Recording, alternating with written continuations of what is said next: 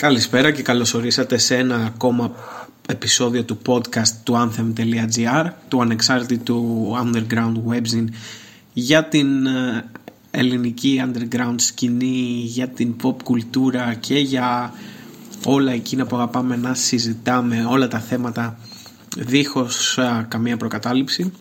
Είμαι ο Τζάνετος Χαβαλιώτης, αρχισυντάκτης και θα ήθελα να σας ε, καλωσορίσω για μία ακόμα φορά να πω ένα μεγάλο ευχαριστώ για το πώς έχετε αγκαλιάσει όλα τα podcast μας και μας δίνετε πραγματικά βήμα και το θάρρος να προχωρήσουμε και να γράψουμε ακόμα περισσότερα.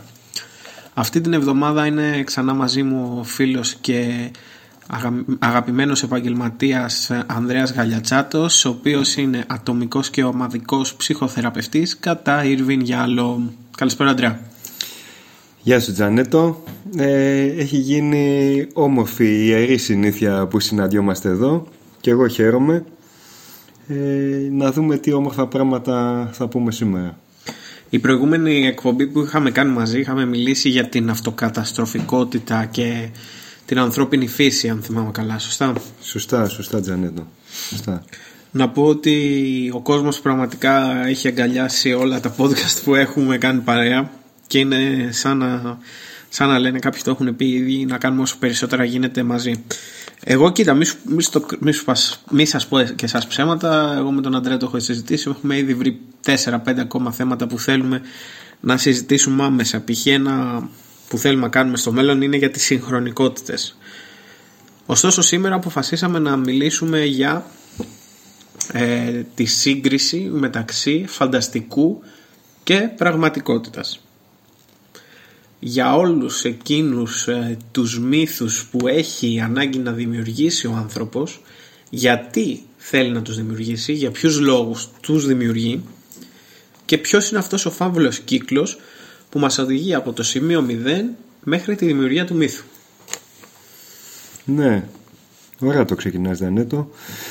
Ε, το φυτό κάνει τη φωτοσύνθεσή του παίρνει τον ήλιο του, παίρνει την τροφή από τη γη, ε, πίνει το νεράκι του, κάνει τον κύκλο της ζωής του, αυτό είναι. Ε, το ζώο που είμαστε κομμάτι ζώου, απλά έχουμε γίνει πιο νοήμων, είναι πιο πολύπλοκο. Παρ' όλα αυτά η αγελάδα βόσκει μέσα στην αιωνιότητα το γρασιδάκι της. Ένστικτα ανάγκες ως εκεί. Δεν μπορεί να ρυθμίσει την αναπνοή συνειδητά και με πείγνωση όπως εμείς. Ας πούμε τώρα εγώ που μιλάω, αναπνέω πιο βαθιά να έχω ένα ηρμό στη σκέψη μου και να έχω και μια ηρεμία. Το ζώο μπορεί να αλλάξει την αναπνοή λόγω επειδή τρέχει ή επειδή ξεκουράζεται.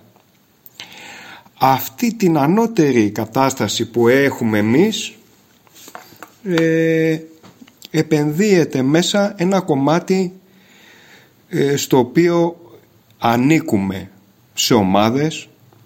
Αυτό έκανε το Homo sapiens από τον, από, και από τον Neanderthal να ανήκει σε ομάδες, να μπορεί να κυνηγάει καλύτερα να φτιάχνει μια ιεραρχία ο αρχηγός οι κυνηγοί γύρω γύρω οι γυναίκες στη σπηλιά να φροντίζουν τη, φωτιά να μην σβήσει τα παιδιά.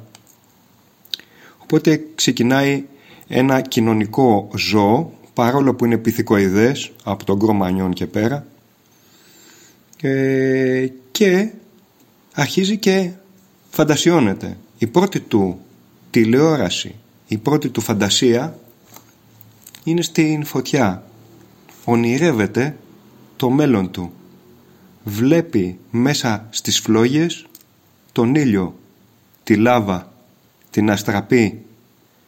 Έτσι εκεί θα φτιάξει πιθανόν και τον πρώτο του Θεό. Έτσι από αυτή τη φαντασία και πέρα μπορεί να ακουμπήσει κάποια στιγμή με τη λάσπη το χέρι του πάνω στον τοίχο της σπηλιάς και να αρχίσει να ζωγραφίζει.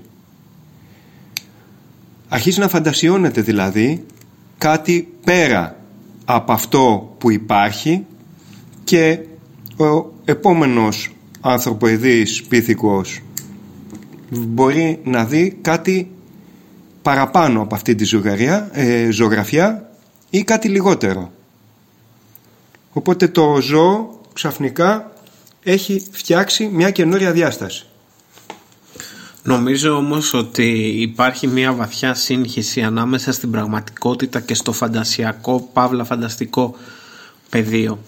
Καθώς ε, ο άνθρωπος από την εποχή των σπηλαίων μέχρι την εποχή του Πλάτωνα με τη σπηλιά, σωστά, με το ναι. μύθο της σπηλιάς, μέχρι τα, το Μεσαίωνα με, τα, με τις κακές μάγισσες που κατέστρεφαν τη σοδιά μέχρι και σήμερα όπου το χρήμα είναι ο Θεός και κυβερνάει τον, όλο τον πλανήτη βλέπουμε ότι υπάρχει μια ανάγκη να προσπαθήσει να ανακαλύψει τι είναι πραγματικό και τι όχι. Τι υπάρχει στο δωμάτιο που βρίσκεται και τι υπάρχει στο μεγάλο δωμάτιο που βρίσκεται παραπέρα από εδώ.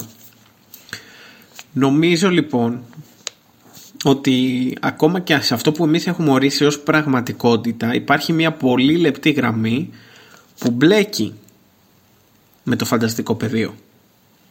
Δεν ξέρω αν συμφωνείς αυτό που λέω. Δηλαδή μπλέκει με το κομμάτι της φαντασίας.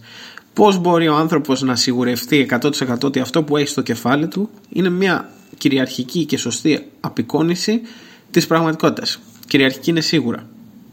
Αλλά πώς μπορεί να το σιγουρέψει αυτό; Τζανέτο έχεις δίκιο. Δεν μπορεί. Γιατί οι πύλες, οι πύλες που ακούει, βλέπει, ε, μπαίνουν τα εξωτερικά ερεθίσματα, ε, η αφή στο δέρμα. Είναι υποκειμενική και στον καθέναν είναι διαφορετικά. Δηλαδή βλέπουμε σε αυτό το φάσμα. Δεν μπορούμε να δούμε όλο το φάσμα της πραγματικότητας. Γι' αυτό έχουμε φτιάξει ε, διάφορα όργανα που μπορεί να μετρά τις ακτίνες χ, γάμα, άλλα φάσματα. Το ίδιο είναι και στην ακοή. Υπάρχουν ζώα που ακούνε πολύ παραπάνω από μας. Ο σκύλος ε, στο Πάσχα που πέφτουν οι στρεγαστρούκες το ακούει 5 με 6 φορές παραπάνω από μας. Ε, γι' αυτό και τρομάζουν και γαβγίζουν τα σκυλιά. Ε, οπότε η πραγματικότητά μας θα λέγαμε ότι είναι κάπως εγκλωβισμένη μέσα σε μια φυλακή και είμαστε, έχουμε τόσο τη φαντασία να βρούμε την αλήθεια έχουμε την εξερεύνηση την ιερή, ιερή ανησυχία και μπορούμε και φτιάχνουμε όργανα όλο και παραπάνω να βρίσκουμε ότι η πραγματικότητα δεν είναι αυτή που νομίζαμε ως τώρα. Επίπεδη γη, στρογγυλή γη. Γη η οποία είναι το κέντρο του σύμπαντος, γη η οποία γυρίζει γύρω από τον ήλιο. Ο ήλιος σταθερός μετά και τελικά βρέθηκε ένας μικρός ηλιάκος με ένα πολύ μικρό πλανητάκο στην άκρη του γαλαξία μας. Άρα αυτό που, κατα... που κατανοώ ότι θες να πεις είναι ότι για εμάς τους ανθρώπους πραγματικότητα είναι ό,τι ορίζει ο κόσμος των αισθήσεων, σωστά; Ναι, οι πύλες μας. Να στο πάρει ο παραπέρα. Ένας άνθρωπος που αντιμετωπίζει κάποια προβλήματα ψυχολογικού χαρακτήρα, ψυχολογικής φύσεως, παραδείγματος χάρη να ακούει, ακούει κάποια πράγματα και βλέπει εικόνες.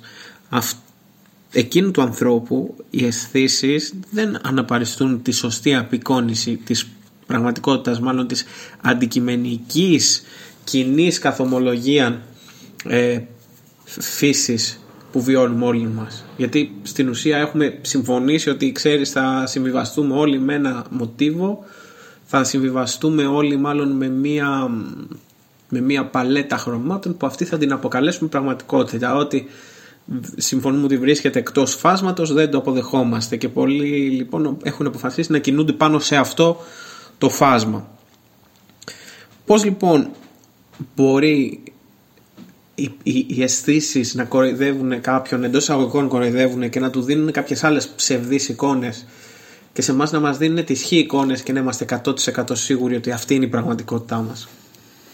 Τζανέτο άνοιξε στο κουτί της Πανδώρας η ασκή του αιώλου.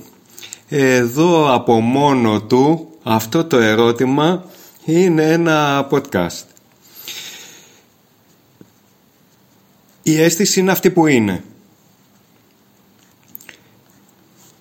στην αίσθηση θα δώσει ο εγκέφαλος ένα νόημα γι' αυτό και ο εγκέφαλος μπαίνει πάρα πολύ στο «Μμμ, ωραίο είναι αυτό που βλέπω, αυτό που μυρίζω, αυτό που αισθάνομαι. Όχι, δεν το θέλω αυτό καθόλου. Δεν μ' αρέσει». Και πάει και στις αναμνήσεις του. Καλό, κακό. Και εκεί επενδύει μέσα μια εικόνα. Βάζει ένα φόβο, μια χαρά, μια ειδονή. Τώρα έφερες πιο πολύ στο ψυχοτικό φάσμα είναι αυτό που κάποιοι άνθρωποι έχουν θετικά τα λένε στην ε, ψυχολογία και στην ψυχιατρική στο οποίο έχουν παραπάνω ο εγκέφαλος τους δίνει παραπάνω θετικά ε, ακούνε φωνές αισθάνονται μυρμήγκια να περπατάνε πάνω στο σώμα τους. Κάποιοι έχουν και ψευδεστήσεις βλέπουν ε, Ευτυχώς η φαρμακολογία το έχει ρυθμίσει αυτό να το μπορούν να έρχονται παραπάνω στην πραγματικότητα και να είναι πολύ πιο λειτουργικοί και υγιείς εγώ θα σε πάω στο Τζανέτο στο δικό μας το φάσμα, το νευρωσιακό.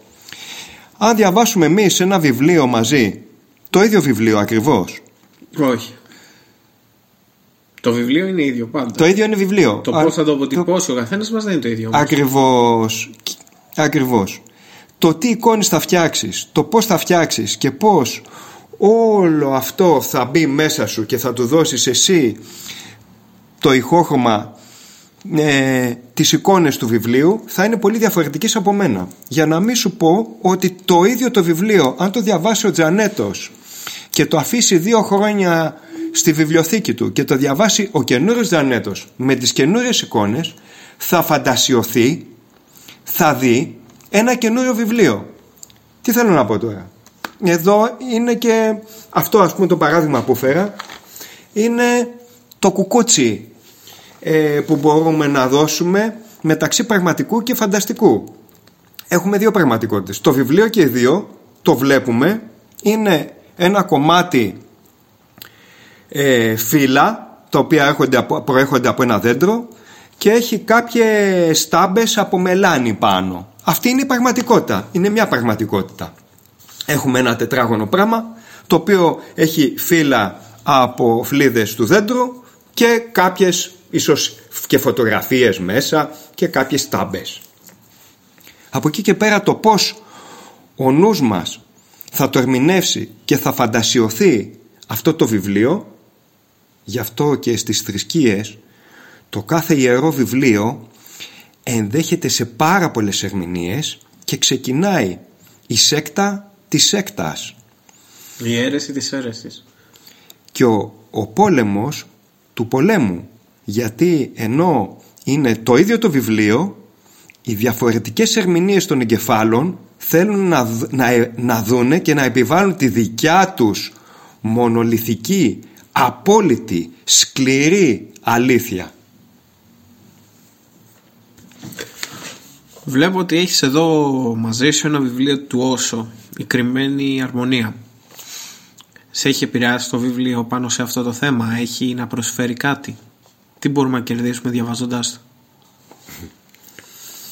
Η κρυμμένη αρμονία είναι ένα βιβλίο του Όσο. Ο Ρατζανής ήταν μεγάλος μύστης, αμφιλεγόμενος. Άλλοι τον έχουν σκοτεινό, άλλοι τον έχουν ε, ε, ότι πήγε να κάνει μια πολύ μεγάλη ε, επανάσταση κάποιοι το λένε και Άγιο ε, ο οποίος μίλησε για πάρα πολλούς μίλησε για τον Πυθαγόρα το άρεσε πάρα πολύ.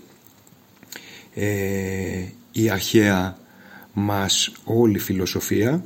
Η κρυμμένη αρμονία είναι πάνω στον σκοτεινό και αυτό να είναι Ηράκλειτο ο οποίος ο Ηράκλειτος σε αντίθεση με τον Αριστοτέλη που έχει πιο πολύ ε, πραγματογνωμοσύνη και ε, θα λέγαμε ε, γύρωση η κρυμμένη αρμονία είναι αυτό το οποίο μας διαπερνά, αυτό που δεν βλέπουμε.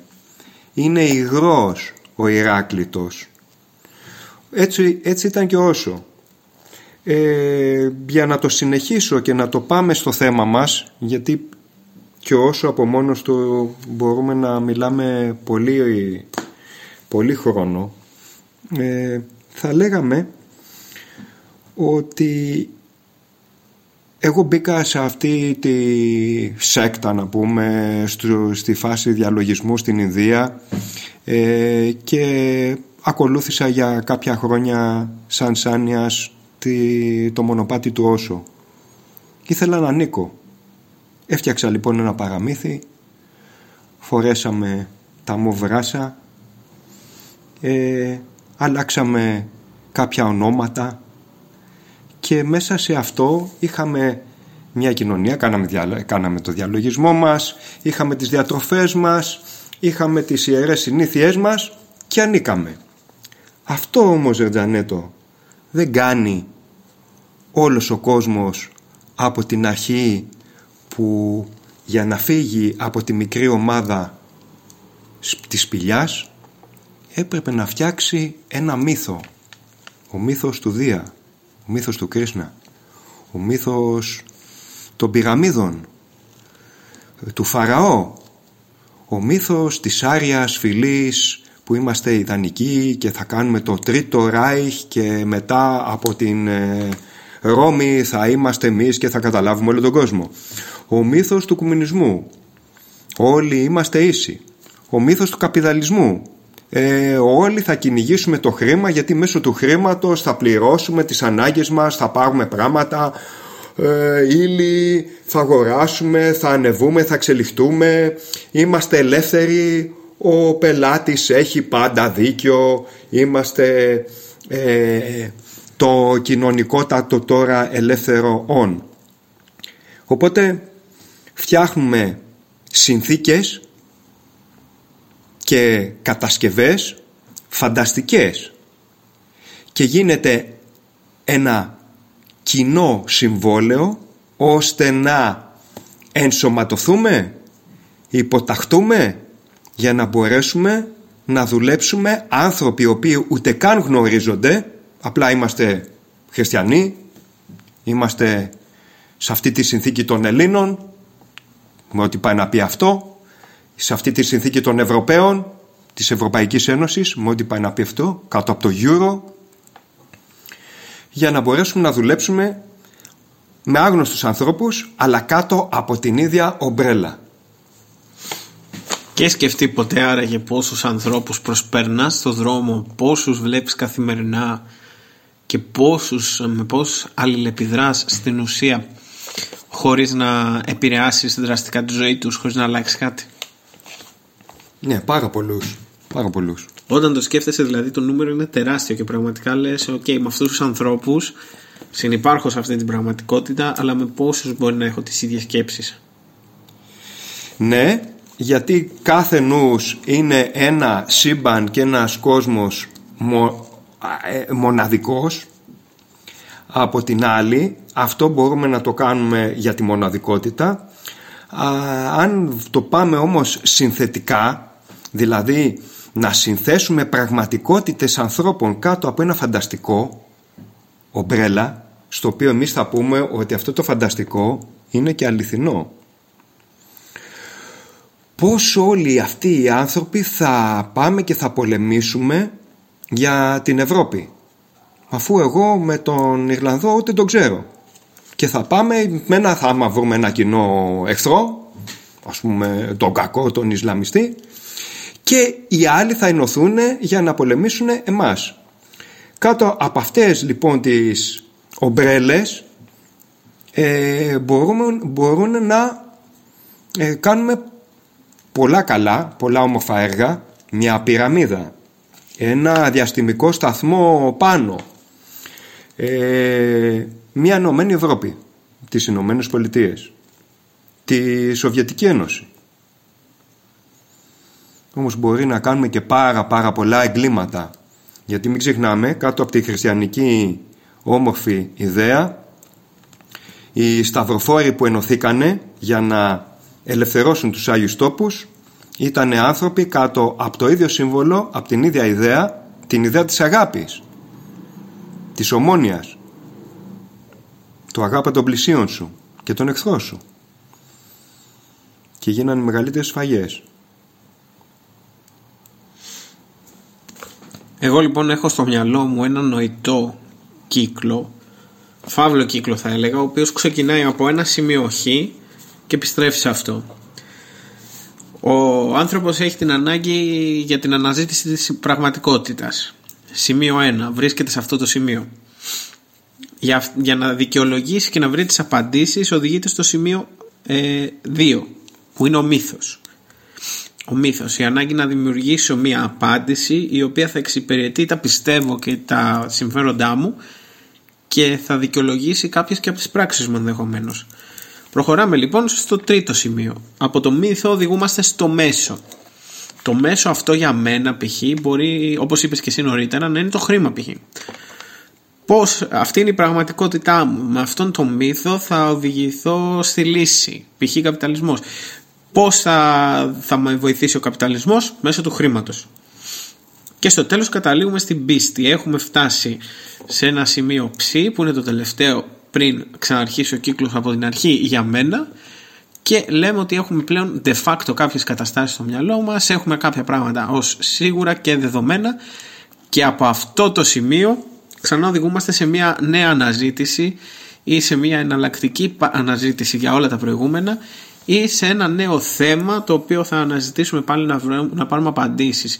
Στην ουσία πιστεύω ότι πάντοτε αυτός ο κύκλος είναι δεδομένο ότι θα ξεκινάει και θα συνεχίζει και θα, θα διασχεί τα ίδια σημεία και θα καταλήγει στο ίδιο σημείο από όπου ξεκίνησε. Η πίστη, για να ορίσουμε την πίστη, να το ανοίξουμε λίγο παραπάνω Τζανέτο, δεν είναι μόνο η πίστη η οποία είναι η θρησκευτική πίστη. Μπορεί να είναι μία πίστη πολιτική. Μπορεί να είναι μία πίστη κάτω ενός κοινού οράματος. Μπορεί να είναι η πίστη της έκτας. Αυτό που βλέπουμε τον τελευταίο καιρό ασχέτως Ισλαμισμού, Βουδισμού, Χριστιανισμού, Ινδουισμού υπάρχει μια πάρα πολύ μεγάλη πίστη όπως ανέφερες και ανέφερα το χρήμα. Δηλαδή ακόμα και ο πιο σκληρός τρομοκράτης που απεχθάνεται και βγάζει αλλεργικό σοκ για τον καπιταλισμό όταν θα έχει δολάρια και ευρώ στα χέρια του δεν θα τα πετάξει γιατί με αυτά θα μπορέσει να πάρει όπλα να κάνει μια βόμβα Οπότε είμαστε όλοι πιστεύουμε in God we trust λέει κάτω στο δολάριο που έχει και την πυραμιδούλα. Αυτός ο Θεός είναι ένα κομμάτι, ένα σύμβολο που έχουμε φτιάξει με ένα χαρτί στο οποίο όλοι έχουμε πιστέψει ότι μέσω αυτής της συναλλαγής μας βολεύει να καλύψουμε τις ανάγκες μας, να πάρουμε τα πράγματά μας, να μπορούμε να κάνουμε την εγχείρησή μας, να κάνουμε τις διακοπές μας και βλέπουμε ότι κάτω από αυτή την ψευδή αξία ε, έχουμε ενσωματωθεί όλοι, όλος ο πλανήτης. Τώρα θα βγει και το ψηφιακό χρήμα σιγά σιγά έχει ήδη βγει. Έχει ήδη βγει. Θα απλωθεί ακόμα παραπάνω αυτό και οι νέες γενιές θα πιστέψουν ακόμα σε αυτό. η παλιά γενιά του 90 χρονών, 80 χρονών δεν μπορεί να το συλλάβει αυτό. Ξέρεις που πήγε το, το μυαλό μου; Λοιπόν, άμα πας ε, στην Σάντα Μαρία Ντελφιόρε στη Φλωρεντία στο μεγάλο καθεδρικό που είχε, που είχε δημιουργηθεί στην πόλη κατά το μεσαίωνο νομίζω είχε ξεκινήσει η δημιουργία της θα δεις ότι ο τρούλος από πάνω απεικονίζει όλα τα βασανιστήρια της κόλασης. Απεικονίζει κάθε στάδιο και κάθε τιμωρία που θα υποστεί ο άνθρωπος που έχει αμαρτήσει στη ζωή του και έχει οδηγηθεί στη μεταθάνατον ζωή στην κόλαση. Και έρχομαι εγώ και, και σκέφτομαι βλέποντας τον τρούλο αυτόν ότι στην πραγματικότητα ότι η πραγματικότητα μάλλον του Μεσαίωνα συμβάδιζε με τις τότε ανάγκες της εποχής. Δεν υπήρχε η αστυνόμευση που λέμε, υπήρχε όμως ο ηθικός κώδικας και βασιζόσουν ότι μεταφέροντας στους πολίτες έναν χ ηθικό κώδικα για να μην διαπράξουν εγκλήματα με το φόβο της κολάσεως ότι εκείνοι θα πάψουν να εγκληματούν. Για παράδειγμα, έλεγες εσύ στον αγρότη τον τάδε στο μεσαίωνα ότι ξέρεις θα καείς στην κόλαση άμα πας και κλέψεις το άχυρο του γείτονα για να ταΐσεις τα, τα ζωντανά σου για εκείνον οι διδαχές αυτές γινόντουσαν πραγματικότητα και η πραγματικότητα αυτή τον οδηγούσε στο φόβο από τη διάπραξη των εγκλημάτων. Δηλαδή σήμερα που βλέπουμε ότι υπάρχει μια άλλη, μια άλλη αντίληψη ότι όποιος, όποιος κάνει έγκλημα θα τιμωρηθεί σε αυτή τη ζωή. Δηλαδή, καλά όχι πάντα και ειδικά στην Ελλάδα αλλά λέμε τώρα. Υπάρχει άποψη ότι άμα εγκληματίσεις τώρα άμα κλέψεις τον πλησίον σου θα πας φυλακή. Στο Μεσαίωνα ναι υπήρχαν οι φυλακές υπήρχαν τα μπουντρούμια. Δεν υπήρχε όμως η αστυνόμευση που υπάρχει σήμερα για να σιγουρευτείς ότι ο άλλος δεν θα κάνει τον ίδιο αριθμό εγκλημάτων. Οπότε έπρεπε να του δημιουργήσεις μια φοβία η οποία φοβία στη συνέχεια μετατράπηκε στην πραγματικότητά του και η πραγματικότητα αυτή έφτασε σε ένα σημείο να απεικονίζεται μέχρι και στους τρούλους των εκκλησιών. Δεν είναι λίγο παράδοξο στην εκκλησία, στον οίκο του Θεού να, να απεικονίζεται η κόλαση. Ε, Τζανέτο είναι παράδοξο αλλά έχει και πολύ δόξα γιατί αν δέσεις τους κανόνες ε, τις δέκα εντολές ή παλιά στη Μεσοποταμία που είναι οι πρώτες ε, εκατό κανόνες που δόθηκαν από το Θεό στον άνθρωπο αν το δέσεις με το θεϊκό έχει μια άλλη έγκλη, μια άλλη αξία. Και φυσικά αν το δέσεις με το θεϊκό ε, φτάνει και ο άνθρωπος να είναι κάτι διαφορετικό δηλαδή αποκόπτεται από την ισοτιμία και την ισότητα της φύσης ότι εγώ ανήκω με το δέντρο. Πρέπει να προστατεύσω το δέντρο. Εγώ είμαι το ίδιο με, το, με την αγελάδα και το ζώο και το φυτό και τη γη και το βράχο. Δηλαδή παλιά όταν ήταν πιο απολύτιστο το ζώο στον αμυνισμό περπατάγανε οι άνθρωποι, τα ανθρωποειδή ε, και μιλάγανε με το ζώο, έχω μια τίγρα απέναντι, είμαι εγώ εδώ, είσαι και εσύ εκεί, είναι δικός ο χώρος, δεν θα σε πειράξω, μη με φας. Μίλαγε με το δέντρο, με τον ουρανό, το σύννεφο, τον ήλιο. Τώρα γίναμε ανώτεροι. Και από τη στιγμή που γίναμε ανώτεροι μπήκαμε σε διαφορετική κλίμακα. Και για να κατέβουν όλοι αυτοί οι νόμοι πρέπει να φτιάξουμε και κάτι πολύ ανώτερο από μας το οποίο μας έδωσε τους νόμους. Και από τη στιγμή που έρχεται αυτή η ιεραρχία υπάρχει και η ιεραρχία του Πάπα. Είναι ο ενδιάμεσος. Ξέρει. Μπορεί να συγχωρήσει. Ή ο, ο Αγιατολά Χομεϊνή είναι ο ενδιάμεσος. Οπότε έχοντας αυτή την ιεραρχία πάλι έχουμε φτιάξει μία για μένα τώρα σαν Αντρέα αποκοπή, ψέμα έχουμε φτιάξει μια πυραμίδα. Στο κάτω μέρος της πυραμίδας είναι τα φυτά. Λίγο πιο πάνω είναι τα ζώα λίγο πιο πάνω κτλ. Οπότε την τελευταία μέρα ο άνθρωπος έφτιαξε αυτόν τον όμορφο ε, ο Θεός έφτιαξε αυτόν τον όμορφο άνθρωπο το αγαπημένο του πλάσμα και αυτός δίνει και τις εντολές και τους κανόνες μετά το διαφωτισμό όταν πέθανε ο Θεός μερικός έχουμε μια άλλη κατάσταση. Η άλλη κατάσταση είναι ότι είμαστε εμείς, η επίγνωσή μας και το εδώ και τώρα. Γρήγορα θα έρθει μια ανώτερη κατάσταση, όπως έχουμε πει σε άλλο podcast, που είναι η τεχνητή νοημοσύνη, η οποία θα έχει αυτή τον έλεγχο, θα είναι ανώτερη από μας και πιθανόν εκεί να γίνουμε εμείς το ζώο και η αγελάδα. Άρα θα πρέπει να φτιάξουμε ένα καινούριο μύθο και μια καινούρια στруκτούρα με καινούριου κανόνες και ψηφιακό νόμισμα στο οποίο ο αλγόριθμος θα είναι ο Θεός. Θα είναι ομίληκτος σίγουρα. Έτσι. Ξέρεις, δεν, δεν καταλαβαίνω για ποιο λόγο υπάρχει ένας φόβος για αυτά τα ψηφιακά νομίσματα και για το, τη μετάβαση στο επόμενο στάδιο.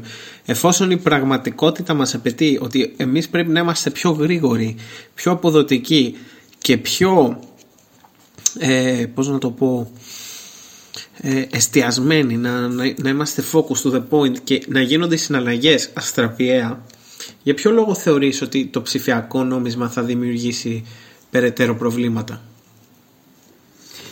Κοίταξε Τζάνετο. Ε, εγώ πιστεύω ότι όπως ο προπάπους έλεγε αυτή η τηλεόραση είναι του σατανά και ο παππούς έλεγε αυτό το κινητό είναι του σατανά ε, υπάρχουν κάποιες γενιές τώρα που λένε το ψηφιακό νόμισμα είναι του σατανά όμως Κάθε καινούριο φέρνει την αντίσταση, έχει τα σαμποτάζ του. mm Πιθανόν και σε μια χώρα στην Ελλάδα που κυκλοφορεί τόσο λαμογιά, μαύρο χρήμα και ανταλλάσσονται τόσα λεφτά γιατί ένας ε, στην Νορβηγία ή ένας Ελβετός που δεν έχει να φοβηθεί κάτι και έτσι κι αλλιώς όλα είναι μέσα στο σύστημα και όλα φαίνονται να μην τον νοιάζει και τόσο όσο τον Έλληνα. Ε, δεν έχει καμιά διαφορά, Τζανέτο. Μα καμία. Ένας μύθος είναι στο χαρτί, mm ένας μύθος θα είναι ένα αποτύπωμα ψηφιακό που θα βρίσκεται σε μια κουκίδα μέσα σε ένα σκληρό δίσκο. Σκληρό δίσκο. Ναι. Αυτό πήγα να πω. Δηλαδή, εμείς οι ίδιοι έχουμε δώσει την ίδια πίστη και αξία σε ένα κομμάτι χαρτί και αυτοί, αυτά τα ίδια bytes έχουν την ίδια πίστη και αξία. Εκτός αν ε, πάμε περισσότερο στο κομμάτι της τεχνητής νοημοσύνης όπως πήγαμε και στο προηγούμενο podcast και εκεί εντάξει μπορούμε πράγματι να επεκταθούμε σε, σε, μεγαλύτερα, σε μεγαλύτερες συζητήσεις και κουβέντες. Εγώ εννοούσα πώς μπορεί να επηρεάσει την πραγματικότητά μας ένα ψηφιακό νόμισμα και πολλοί ίσως λένε ότι ξέρεις καμιά φορά όταν δεν τα βλέπουμε τα χρήματα όταν δεν τα έχουμε στα χέρια, στα χέρια μας εμείς οι ίδιοι ίσως να μην τα ξοδεύουμε και με τον ίδιο τρόπο όπως αν τα είχαμε.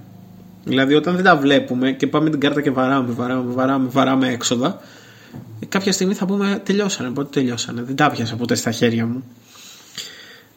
Μήπως λοιπόν αυτό, αυτή η έλλειψη της απεικόνησης με την αίσθηση της όρασης και της αφής Μήπως αυτή η έλλειψη της απεικόνησης αυτή πραγματικά φοβίζει τους ανθρώπους και σου λέει: Όπα, αφού δεν υπάρχουν, μπορώ να τα χάσω. Άρα μπορεί να μην είναι πραγματικά. Ναι. Μήπως εκεί παίζουμε πάλι με ένα νέο μύθο που πάει να δημιουργηθεί ε, για να βρούμε μία απάντηση στο ερώτημά μας; Ναι, ναι. Πολύ ενδιαφέρον έτσι όπως το τοποθετείς Τζανέτο. Ε, θέλω να βάλω ακριβώς μέσα σε αυτό έτσι όπως το έφερες και την όρμα, την εξάρτηση. Έχω μάθει έτσι, με μάθανε, για να βρω τις επόμενες ενδιάμεσες μέρες από το ένα κομμάτι να πάω στο καινούριο, έχω μια εξάρτηση. Δηλαδή είμαι εξαρτημένος από το κομμάτι το πώς με μάθανε να συναλλάσσομαι, να έχω τα χαρτιά, μου βάζανε ένα κουμπαρά, τα λεφτάκια μέσα στο κουμπαρά και τώρα πρέπει να μάθω μια καινούρια νόρμα.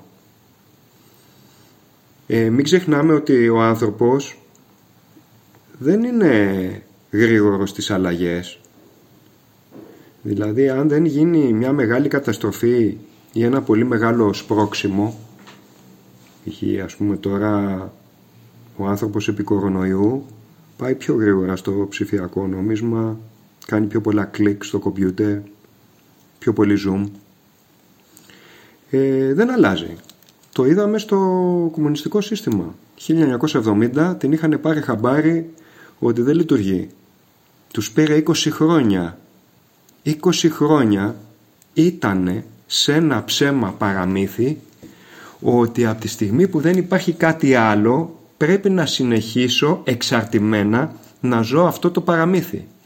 Όλοι ξέρουμε ότι ένα πολύ μεγάλο κομμάτι του καπιταλιστικού συστήματος έτσι για τον πλανήτη και για μας δεν λειτουργεί πια και όμως συνεχίζεται αυτή η εξάρτηση είτε είναι χρήμα με χαρτί είτε είναι κέρδος να τα κάψουμε και να τα φάμε όλα. Ανήκω δηλαδή σε αυτό το μύθο που έχω φτιάξει και δεν μπορώ να τον αφήσω. Εν τέλει, ωφελεί να ψάχνουμε τι υπάρχει στο μεγάλο δωμάτιο ή αρκεί να βολευτούμε και να ψαχτούμε σε αυτό που έχουμε ορίσει η πλειοψηφία που έχει ορίσει ως αντικειμενική απεικόνηση της πραγματικότητας. Ε, αυτό είναι και το μεγαλύτερο ε, κομμάτι διαφοράς μεταξύ της θρησκείας και του πνευματισμού. Της μασημένης τροφής, ο κοινός άνθρωπος θέλει να έχει μασημένη τροφή. Ένα και ένα ίσον δύο, αυτό θα με σώσει εκεί, αυτό είναι αμαρτία κτλ. Ο, πνευματι... ο πνευματικός άνθρωπος είναι ελεύθερος, έχει μια ιερή ανησυχία. Είναι άθρησκος αλλά ένθεος, ψάχνει. Ένθεος δεν μιλάμε για ένα παπούλι με άσπρα γένια. Είναι λίγο το ποσοστό το οποίο μπορεί να μείνει χωρίς πολλούς μύθους ρούχα που του έχουν φορέσει οι γονείς, ο παππούς, η κοινωνία, οι δασκάλοι, η εξουσία ή η, η σημαντική άλλη γύρω του και ακόμα πιο λίγοι είναι αυτοί που μπορούν να μείνουν γυμνοί μπροστά στο μεγάλο δωμάτιο χωρίς να τρελαθούν.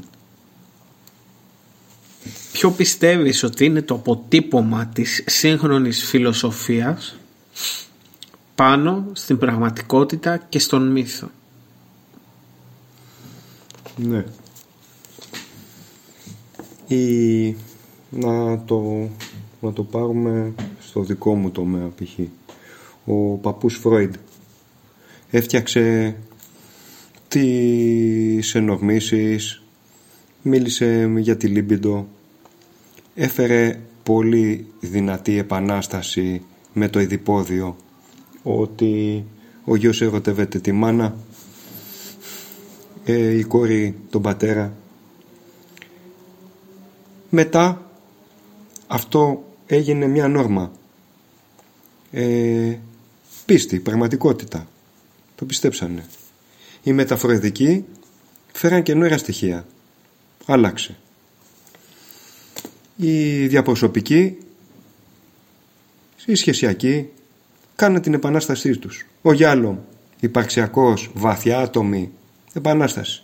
Σίγουρα μετά το Γιάλομ, ο Γιάλομ τώρα για μένα είναι γκουρού εν ζωή. Αλλά θα υπάρξει άλλος ή άλλη που είναι γυναίκα.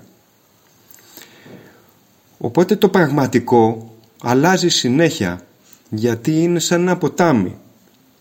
Μέσω της νόησης και της φαντασίας προχωράει όπως είδαμε ο Αϊνστάιν έκανε, έδωσε μια πολύ δυνατή θεωρία ε, της σχετικότητας, καμπύλωσης του χρόνου, του χωρόχρονου.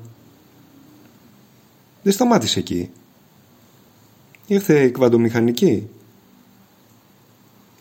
Κάποια στιγμή θα έρθει μια θέλουν να έρθει μια ενοποιημένη θεωρία. Οπότε η πραγματικότητα μαζί με το φαντασιωτικό προχωράει.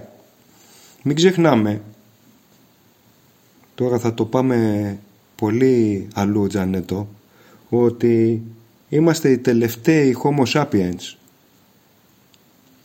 Όλο αυτό με τη νανοτεχνολογία, τη βιοτεχνολογία και όλα τα γκατζετάκια που είναι εξωτερικά και τις συνδέσεις μας με το διαδίκτυο κάποια στιγμή μέσα από το μετάνθρωπο θα μπουν μέσα.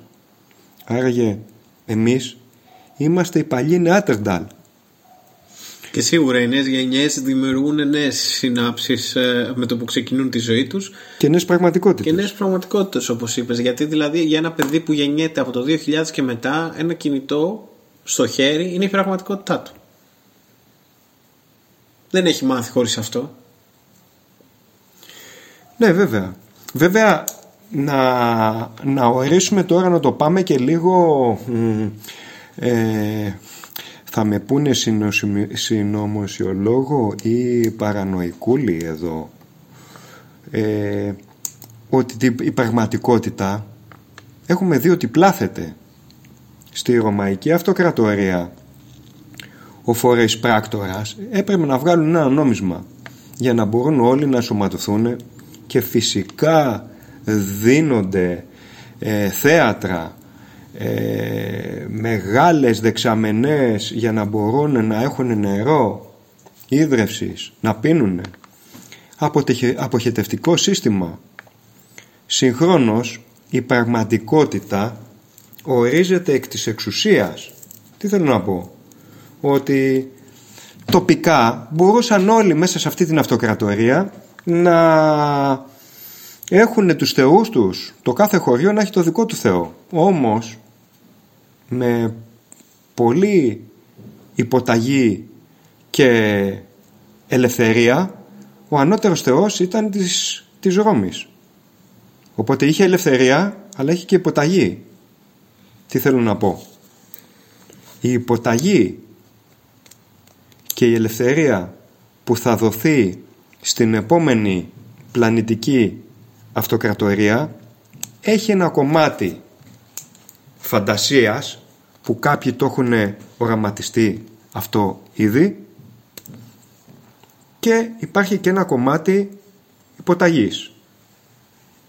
Μην ξεχνάμε ότι τα κινούμενα σχέδια, τα ασπρόμαυρα που ήταν η αρκούδα, η οικογένεια αρκούδων και ήταν όλοι μαζί και βλέπανε τα παιδάκια και τρώγαν το μέλι μετά έγινε ο Ντόναλντ Ντάκ και ο Σκρούτζ Μακντάκ που ήταν θείοι με τα νυψάκια.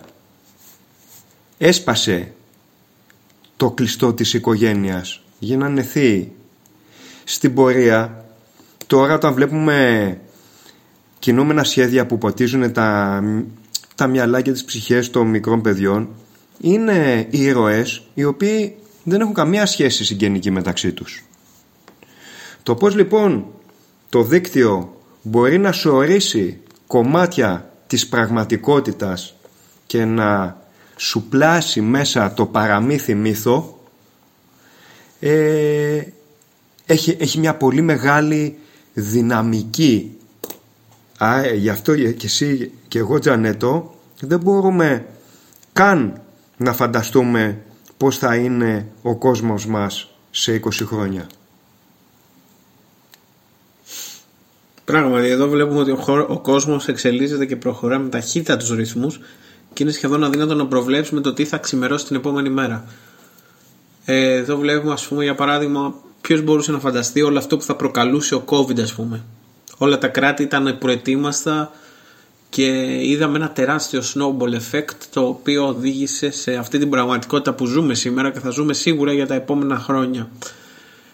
Δεν μπορούμε να προβλέψουμε το μέλλον σε κάθε περίπτωση γιατί έτσι είναι η πραγματικότητα, έτσι ορίζεται αυτή τη στιγμή, δεν μπορεί να προβλέψει το μέλλον.